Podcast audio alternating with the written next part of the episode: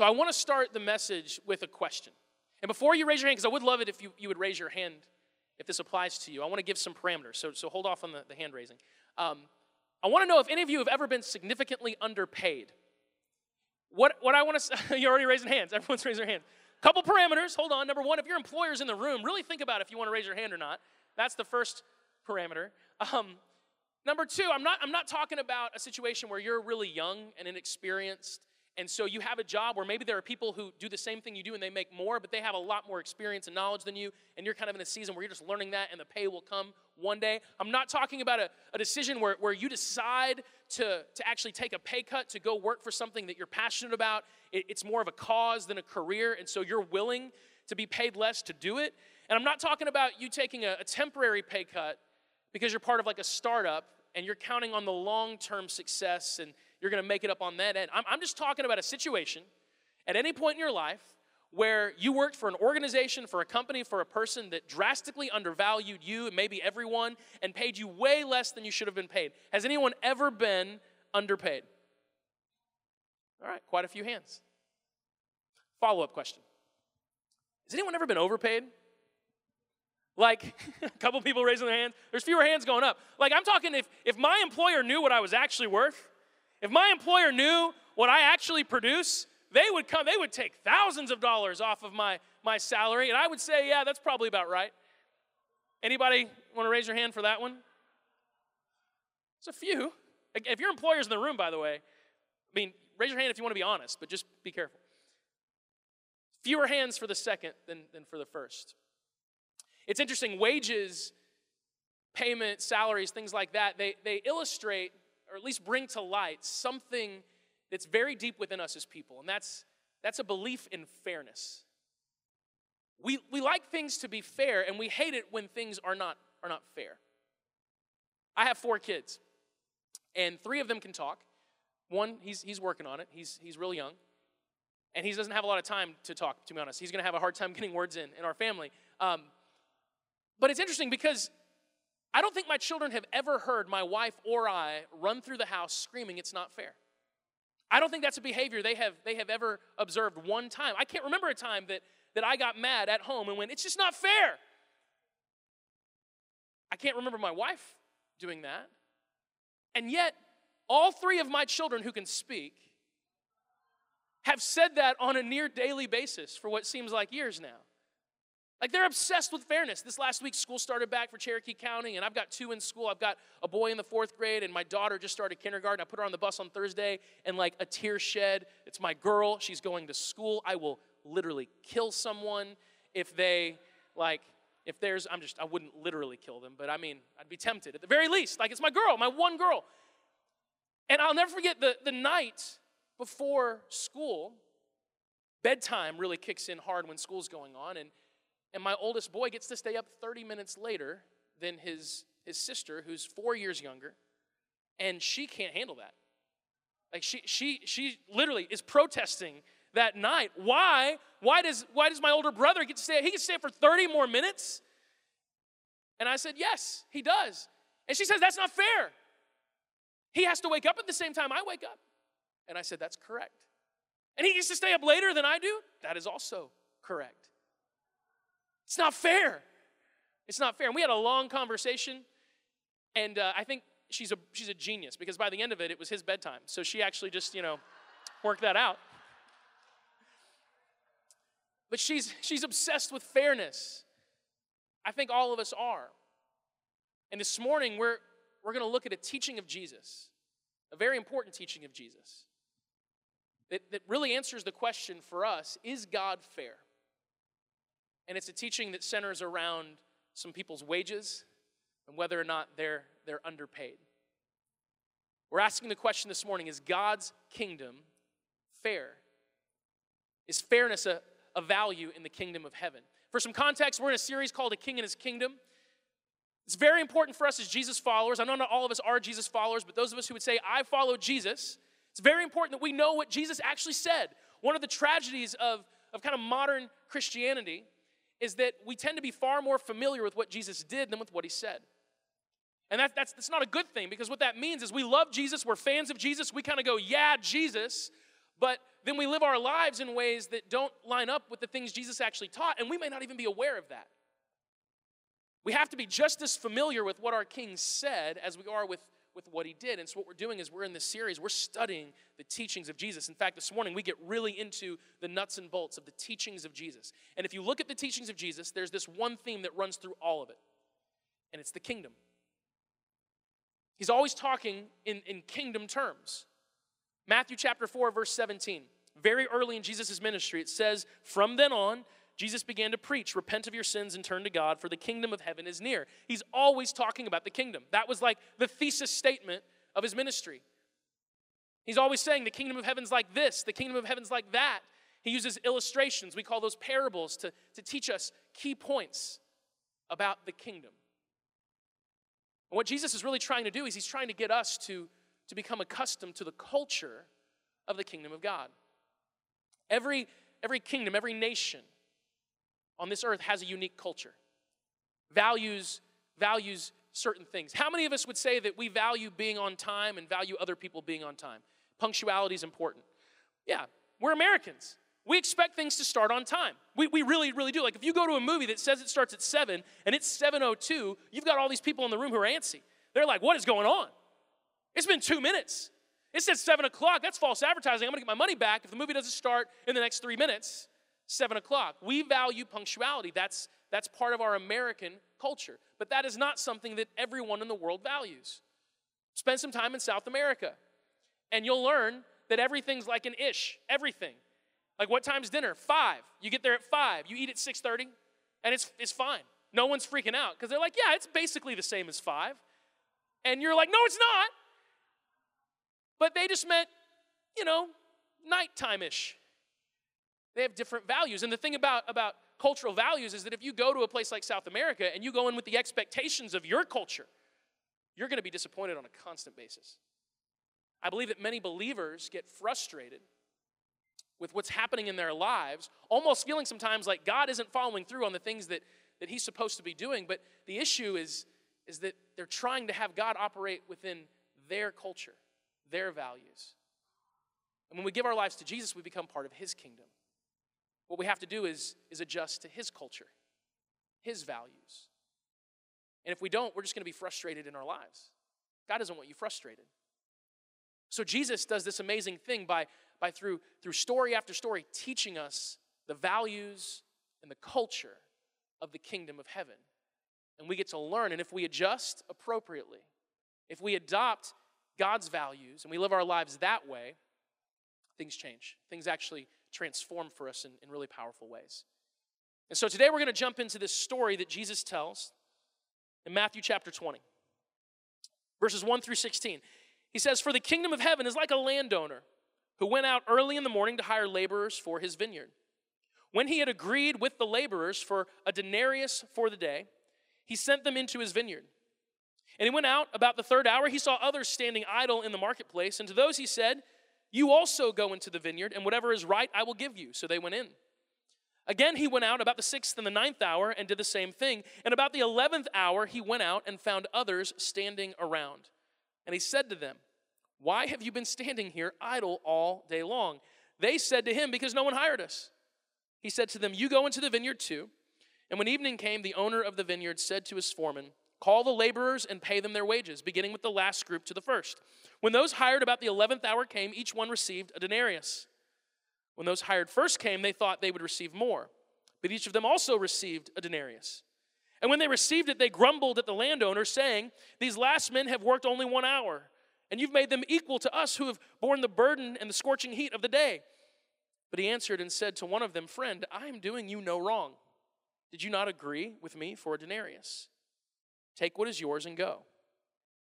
But I wish to give to this last man the same as to you. Is it not lawful for me to do what I wish with what is my own? Or is your eye envious because I am generous? So the last shall be first, and the first last.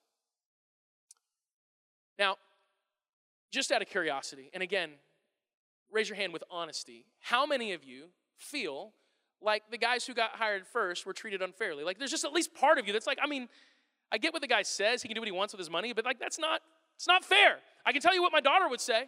I can promise you what my five year old little girl would say if she was in that situation. That is not fair. It's not, it's not fair.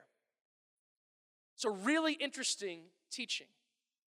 Jesus says something in that teaching that he said pretty often that the first will be last, the last will be first. This is his way of illustrating that God's kingdom just works so differently than, than this world, that it's upside down.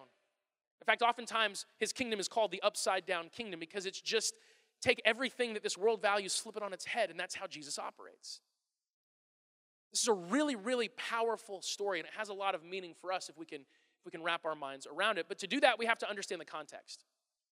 When we study scripture, when we read the Bible, we see chapters, we see verses. What you have to realize is those were added hundreds of years later, and they're good. They're good because they help us segment, they help us reference. But, but originally, those chapter breaks, they, they weren't there. So sometimes what happens is if you start at the beginning of a chapter, you see what you're reading as if it's like independent of other things. That's how most chapter books work. But, but that's not how this story works. Sometimes those chapter breaks happen in moments that cause us to separate two things that actually went together. And so I've, I've heard pastors say it this way if you ever see the word therefore, ask yourself, what's the therefore, therefore? And then back up a little bit, right? And so this begins with Jesus saying, for the kingdom of heaven. Well, why is that for there? What's he, what's he talking about? What's the context? And if you turn back to Matthew 19, you find a very, very powerful story. And we don't have to put that up quite yet. Leave that down for a second because I want to set it up. So, Matthew 19, you have this story of a man that's often called the rich young ruler.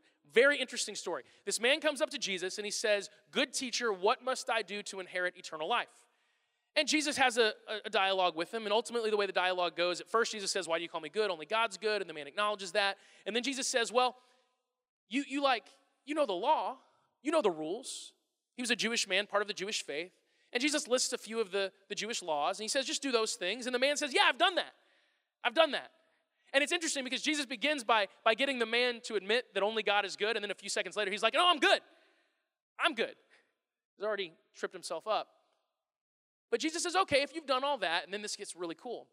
He says, and this man's very wealthy, he says, sell everything you have, sell it all. Then give all your money away to the poor. Now come follow me. And the man's heart sinks, and he can't do it because he's just so attached to what he has, and he walks away saddened. Now, the disciples who were there, their ears would have perked up when Jesus said what he said to this man about, now come follow me, because what Jesus was doing with the rich young ruler was the exact same thing that he did with the disciples when he called them to, to follow him. If you look at the, the story of Jesus calling Peter and James and John, the fishermen, he goes up to them and, and he tells them to drop their nets, to let go of their, their earthly identity.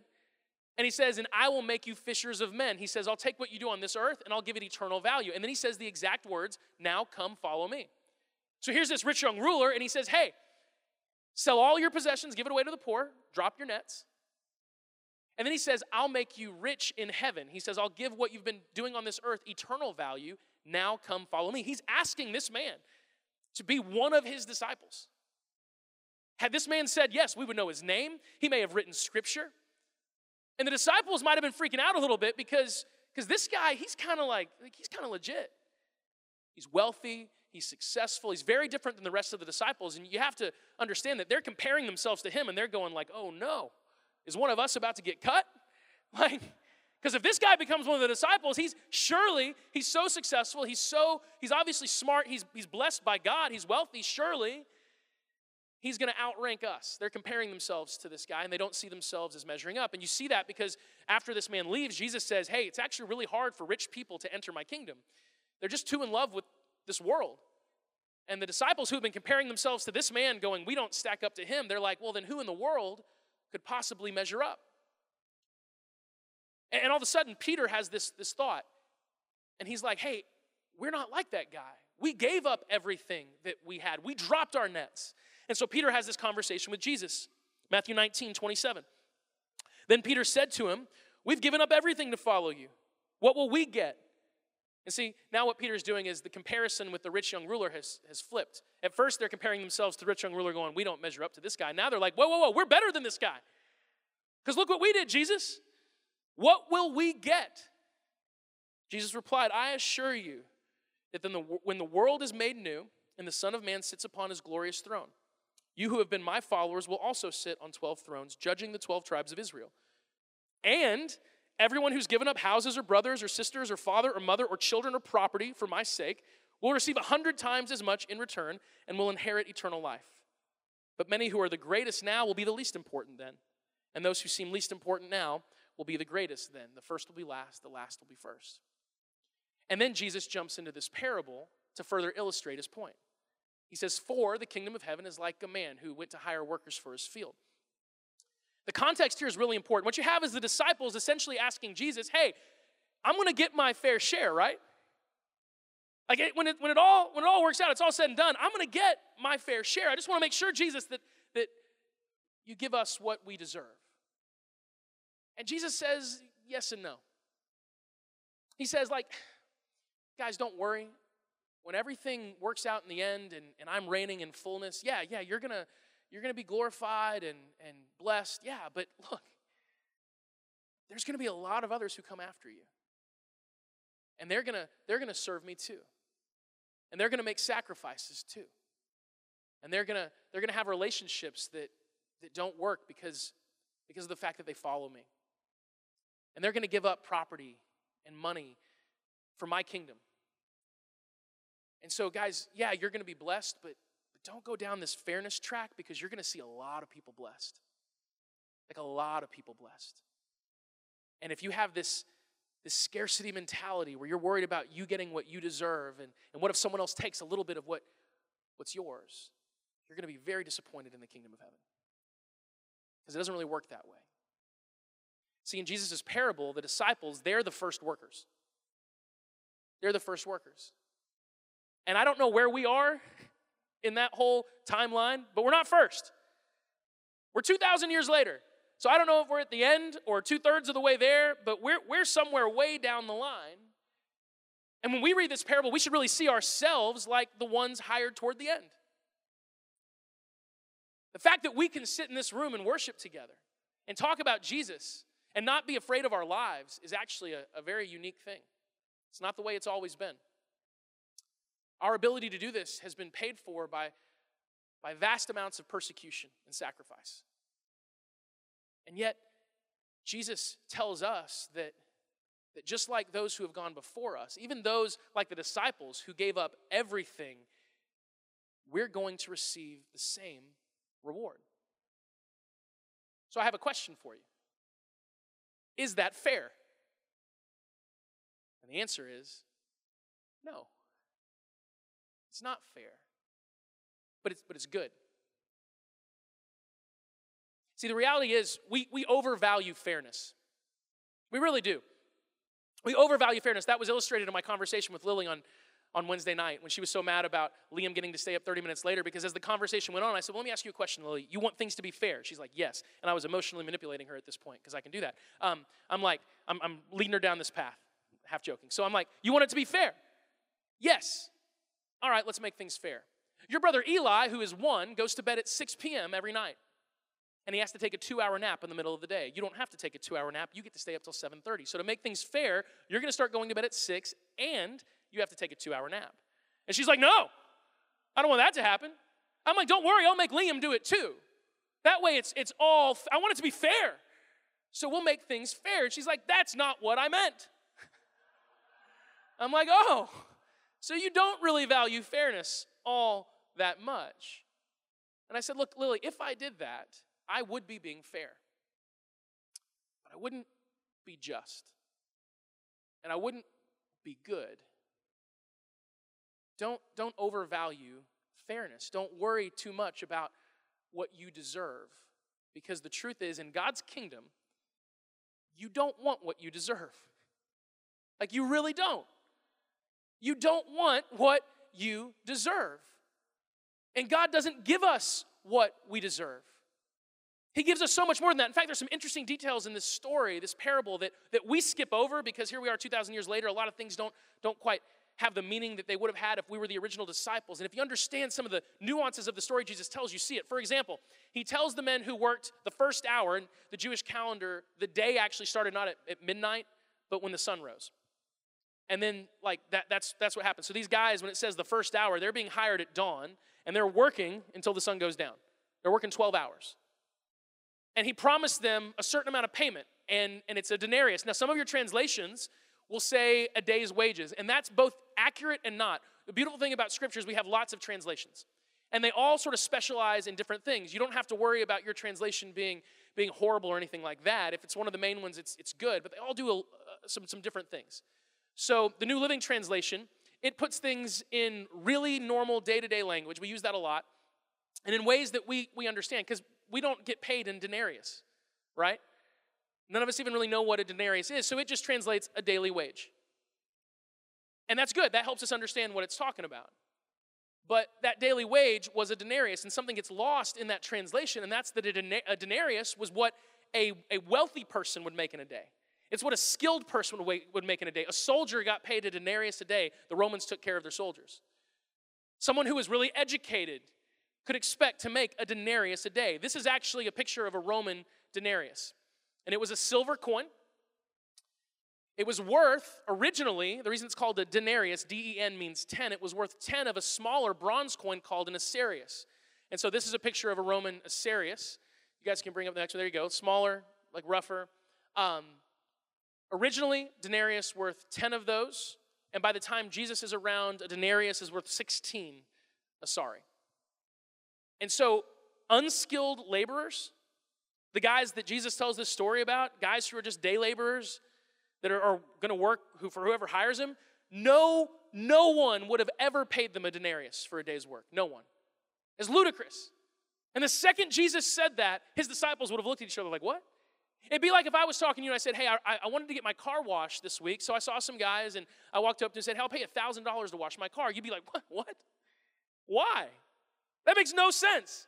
You can do it yourself for basically free. Or you could go to a car wash, pay like 10, 15 bucks, get it done pretty well. And if you're one of those really crazy people who, I don't mean this in a negative way, sorry, uh, really passionate people, not crazy, passionate, who, who wants your car like perfect, you can, you can get it detailed, and that's gonna be like a 100 bucks, but it's gonna be immaculate. You should never pay a $1,000 to get your car washed. It just doesn't make any sense. The disciples would have had the same exact thought the moment they heard Jesus say that this man agreed to pay them a denarius for the day. Because a denarius was, was more than a day laborer could hope to make in a week. So he's already paying them far more than market value, like far more. They should have been paid a few assari. He pays them a denarius. And then it comes to the end of the day, and, and those guys get a denarius too. And if you, you see that detail, it, it paints the story in a little bit of a different light. You feel a little less sorry for the first workers, right? Because basically what that means is, is they're complaining at the end of the day, and they're basically saying to the, the owner, they're saying, hey, those guys got a full week's wages and they only had to work an hour. We got a full week's wages and we only had to, we had to work like a whole day. And if you complain that way, it just doesn't quite have the same, the same impact. If you read this story and you see a denarius as minimum wage, then yeah, it actually looks like really unfair because they all got the minimum. But what Jesus is illustrating is that right off the bat, for those first workers, they were already vastly overpaid, given far more than they should have, have been given. What we have to understand in the kingdom of God is that we are all overpaid. Every single one of us. We're overpaid. God is so, He's so generous Deuteronomy 7 9, understand therefore that the Lord your God is indeed God. He is the faithful God who keeps his covenant for a thousand generations and lavishes his unfailing love on those who love him and obey his commands. God is, he is kind, he is generous. In fact, the number one word used to describe God in the Old Testament is kind. God doesn't get portrayed that way in the Old Testament that often because people like to pick certain stories out and really highlight those, but the number one attribute of God described in the Old Testament is kindness. And He lavishes His kindness on us. It's not minimum wage. It's not what, what we've earned. It's not what we deserve. It's far more than that. It's generous. Psalm 31 19, how great is the goodness you have stored up for those who fear you. You lavish it on those who come to you for protection, blessing them before the watching world. Again, there's that word lavish. Do you understand that, that if you've given your life to Jesus, the love of God has been lavished upon you? The favor of God has been lavished upon you. Ephesians 1 7 through 8. He is so rich in kindness and grace that He purchased our freedom with the blood of His Son and forgave our sins. He has showered His kindness on us along with all wisdom and understanding. We don't deserve that. That's not fair. It is not fair that my sin was paid for by the blood of Jesus Christ. It is not fair that Jesus, the perfect, blameless, sinless Son of God, died a death on a cross, and I get to live life basking in the favor of God the Father. That I actually get to call God my Father. Jesus calls God Father, we call God Father. That's not fair, but it's good. It's good. That's the way the kingdom of God works. And so, practically speaking, this is how parables work. And we're going to study a lot of parables in this series as we learn about the kingdom. You can take a lot of things away from this. But parables always have one main point that they're trying to drive home. They're rich, so you can, you can, take, you can take things away from this parable like, like don't compare yourselves to others. The, thing that makes these guys miserable is not the payment they received. They were overjoyed to be paid a denarius for the day. At the beginning of the day, they're looking at each other like, we're going to get a denarius. This guy's either generous or stupid. He's giving all of us a denarius. This is awesome. And then by the end of the day, they're upset. Why? Because they compare themselves to someone else. Comparison is always a destructive force because we rarely compare ourselves to the right things or the right people. And so if you live your life comparing yourself to others, you're either going to be filled with pride or filled with regret that shouldn't be there. So don't compare yourself to others. If you want to compare yourself to someone, compare yourself to Jesus. And we all find ourselves in the same spot when we compare ourselves to him. You could also take the, the, the practical takeaway that you should be excited for other people's blessings. Very often, people only get excited when they get blessed. They get something good, they're happy. Someone else gets something good, they're kind of mad, right? And we've all had that experience. You've all had the experience where, like, social media makes this all, all the more worse, right? You open up your, your Facebook page or whatever you use, and, uh, and you see a picture of someone, and they've just received a blessing, and they're, like, kind of bragging about it on social media, which is annoying. Um, but you have that moment where you might even, like, hit the like button, but you don't like it, you know? You're like, I'm so happy for you. And if, if they could hear your tone, what you're really feeling is like, why isn't this happening to me? If you're only excited about the blessings you receive, you will experience so little joy. But if you can be excited for the blessings of those around you, your joy will grow exponentially. You'll be, you'll be so happy. People look at you like, why are you so happy? I'm just so excited for what God did for that guy. And you're like, you're, you're kind of crazy. But I wish I had that. That's a takeaway we could have from this story. Man, if they could have only been excited for the blessings of those guys who, who came in at the 11th hour. But the main point, the main point, parables always have one main point, is that God's kingdom is more than fair. See, when we say the phrase it's not fair, we always mean less than fair. But if something's more than fair, it's, it's not fair, right? I've never heard someone complain about a blessing by saying it's not fair. When I waited tables in college, if I would have gotten a really bad tip, I might have thought, that's not fair. But when I got really good tips, I never protested. Like there were times I got really good tips, and I never once went to the person and said, "Ho, ho, hold on! You must take this tip back. It's not fair. It's way more." That never happened. But if, if you're overpaid, you've been treated unfairly. It's just in a really good way. And that's where we all stand with Jesus. That's where we all stand with God. He has been rich and generous and kind to us. We are all overpaid. We should, we should acknowledge that. We should be excited about that. We, we, should be so, we should be so overjoyed at the fact that we have not been given what we deserve. We don't deserve to be called God's children. We don't deserve to have a relationship with Him. We don't deserve His favor. We don't deserve His Holy Spirit in our lives. But He gave that to us, and we should be so overjoyed and excited and humbled by that fact. So much so that, that it makes us not worry about what's happening in someone else's life and, and whether or not we're getting our fair share. We're, we're, giving, we're getting way more than that. And so this week, for the rest of your life, hopefully, just devalue fairness a little bit. You really don't want things to be fair. You want things to be generous. You want things to be good, so be good and be generous.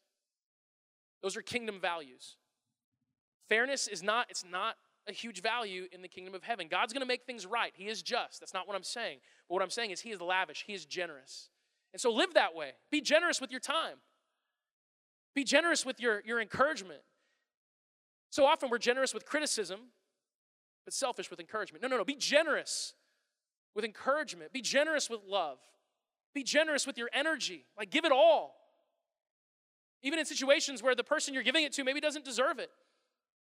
I, I know I use this as an analogy a lot, but it's just, it's good because a lot of us go from here and we, we go eat. If you have a horrible waiter or waitress, give them a great tip today. Not because they deserve it, but because you're living in the kingdom of heaven, not the kingdom of this earth. And we've been given more than we deserve, so give more than they deserve. Watch what happens when, when you do that. Be generous in every way you can imagine because God values generosity. His kingdom is about generosity. So be generous. Make sense?